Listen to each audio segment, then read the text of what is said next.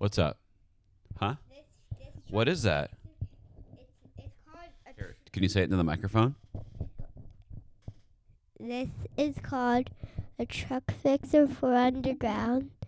you don't have to get that close. But look, see, yeah, and what?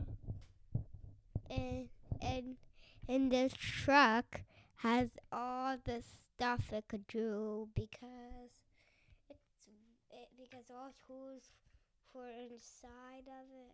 and Wow. So, so what's it supposed to do?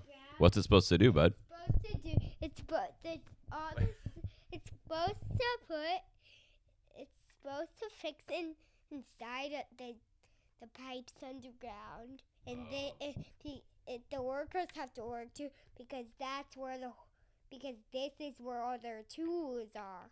Got it. Hey, uh, can you give me a couple minutes and then I'll come out and we can play with the new truck? Okay. And all the new supplies. And all the new supplies. We'll do that too. Can you wait out there with mom and Charlie? I'll be right out, okay, bud? Huh? Uh, No, it's not music. Can you wait out there, bud? What are you doing on that? Huh? What are you- Oh, just a little bit of work. I'll be done pretty soon. That's okay. Let's see how you fix it. Whoa.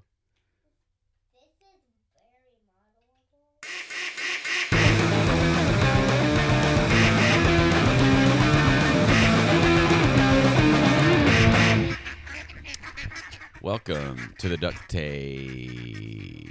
Probably uh, quick a day, quack a day today. Because that was my son at the beginning there. Um, you probably still hear him screaming in the background. It is a Sunday at the Hoppenthal household. And uh, speak of the devil, come here. Dad, I'm making a vehicle and throwing. I'm making a vehicle of Legos each time, and then I'm throwing it down from my bunk bed. Oh, so is it breaking? Yeah, Okay, hey, I'll come out there in a couple minutes, okay, bud? but but it's in my room though. Okay, thank you. Can you close the door?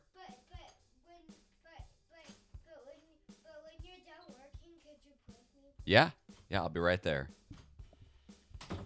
So I am being summoned, but I thought I'd do a, a quick, quick, a quick, quick quack, um, and talk about something that I've been using on a couple recent projects, which is GraphQL Code Gen.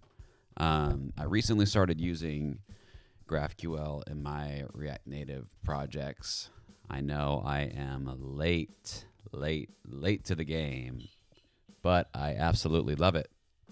Um, because it just makes API calls uh, much simpler to understand on what? Okay, I'll be right there. Much simpler to understand.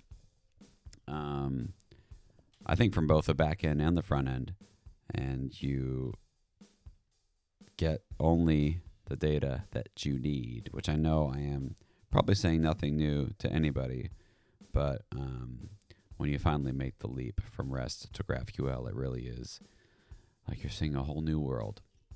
So, since uh, GraphQL schemas are typed, that is one of the main selling points of them, I guess. I don't know if selling points is the right way to say it, but um, so the way that GraphQL is set up is the backend has a schema of what you can request from a uh, certain, I won't call it endpoint, but what would you call that?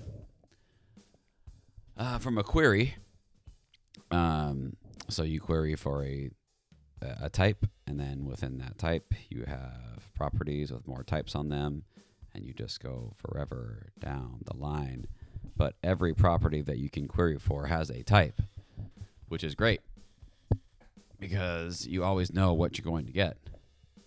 And so, this cool library called GraphQL CodeGen lets you start up your backend server, then run a script, and that script generates a types file based on the schemas in your back end. And you take that script and put it in your front end. So now in your front end, you did, I'm sorry, you don't take the script. I'm all over the place right now because I just hear smashing Legos in the background. Um, you take the types file and put it in your front end. So now you've got a file that is generated from your back end server. So you know that all the types are spot on. And every call that you make from the front end, you know exactly what you will be getting. So if you're running TypeScript, which you should be, um, it just makes things a lot easier. Oh boy. Can I help you, John?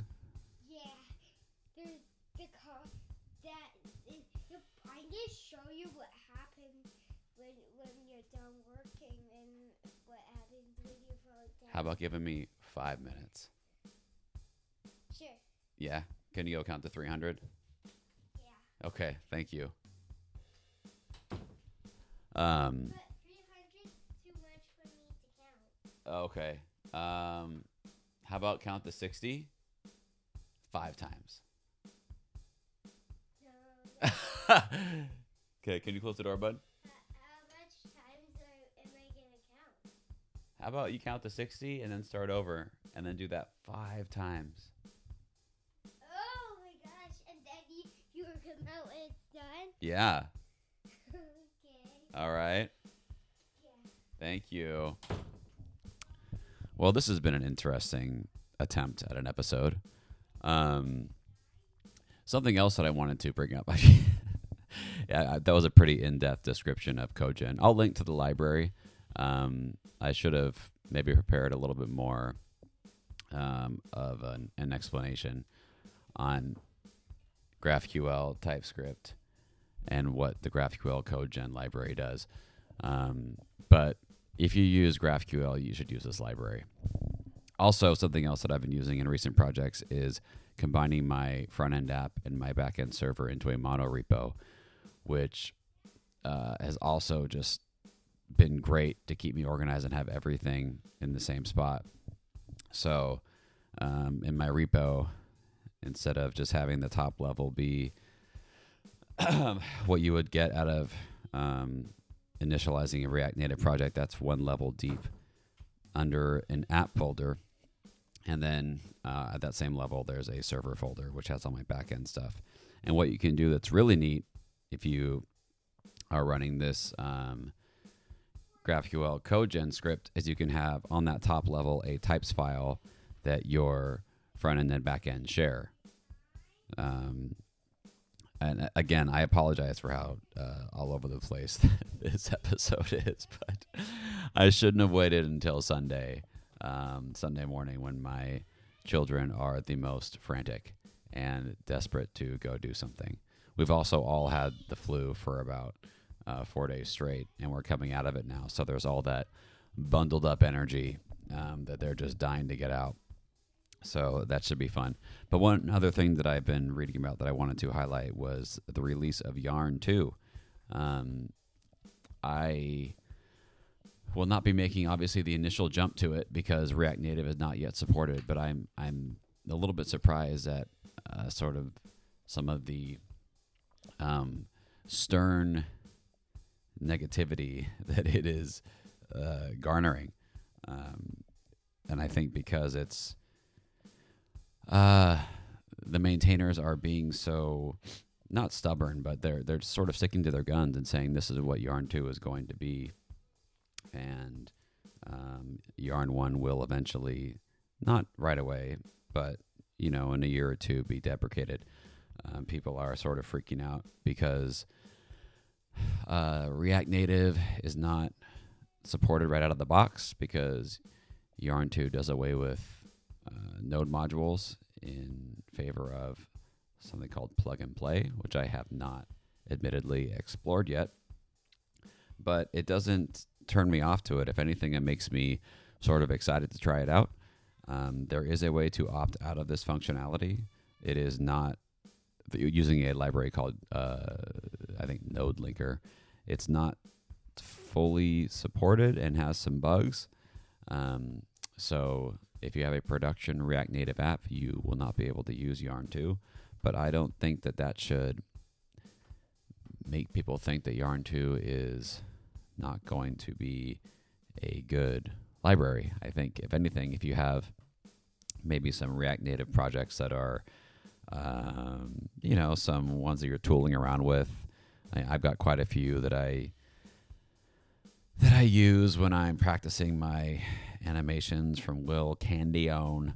Um, you know, I'm sure you have a bunch of um, just projects that you're messing around with that aren't for a client or for production. And I would encourage you to use, attempt to use Yarn 2 on those to, I guess, help the community and start finding these bugs and make the, uh, figure out what we can do to make Yarn 2 work with React Native. I think it's weird when people get so afraid of um, the frameworks moving forward.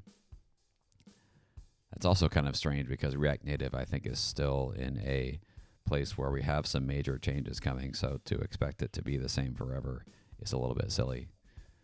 I don't even know why I am sticking my feet in the ground on this. Um, anyway, hope you learned a lot today, guys. Oh, go listen to this song called Cowboy by the Rumble Strips.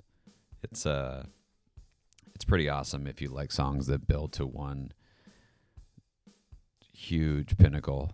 Uh, the singer has one of the most amazing voices that I've ever heard.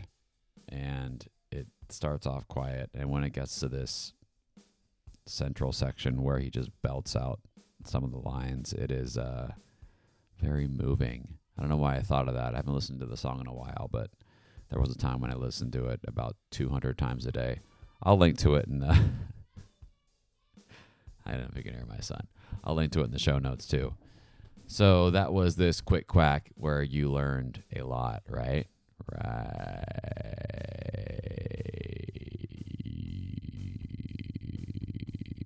Follow me on MySpace.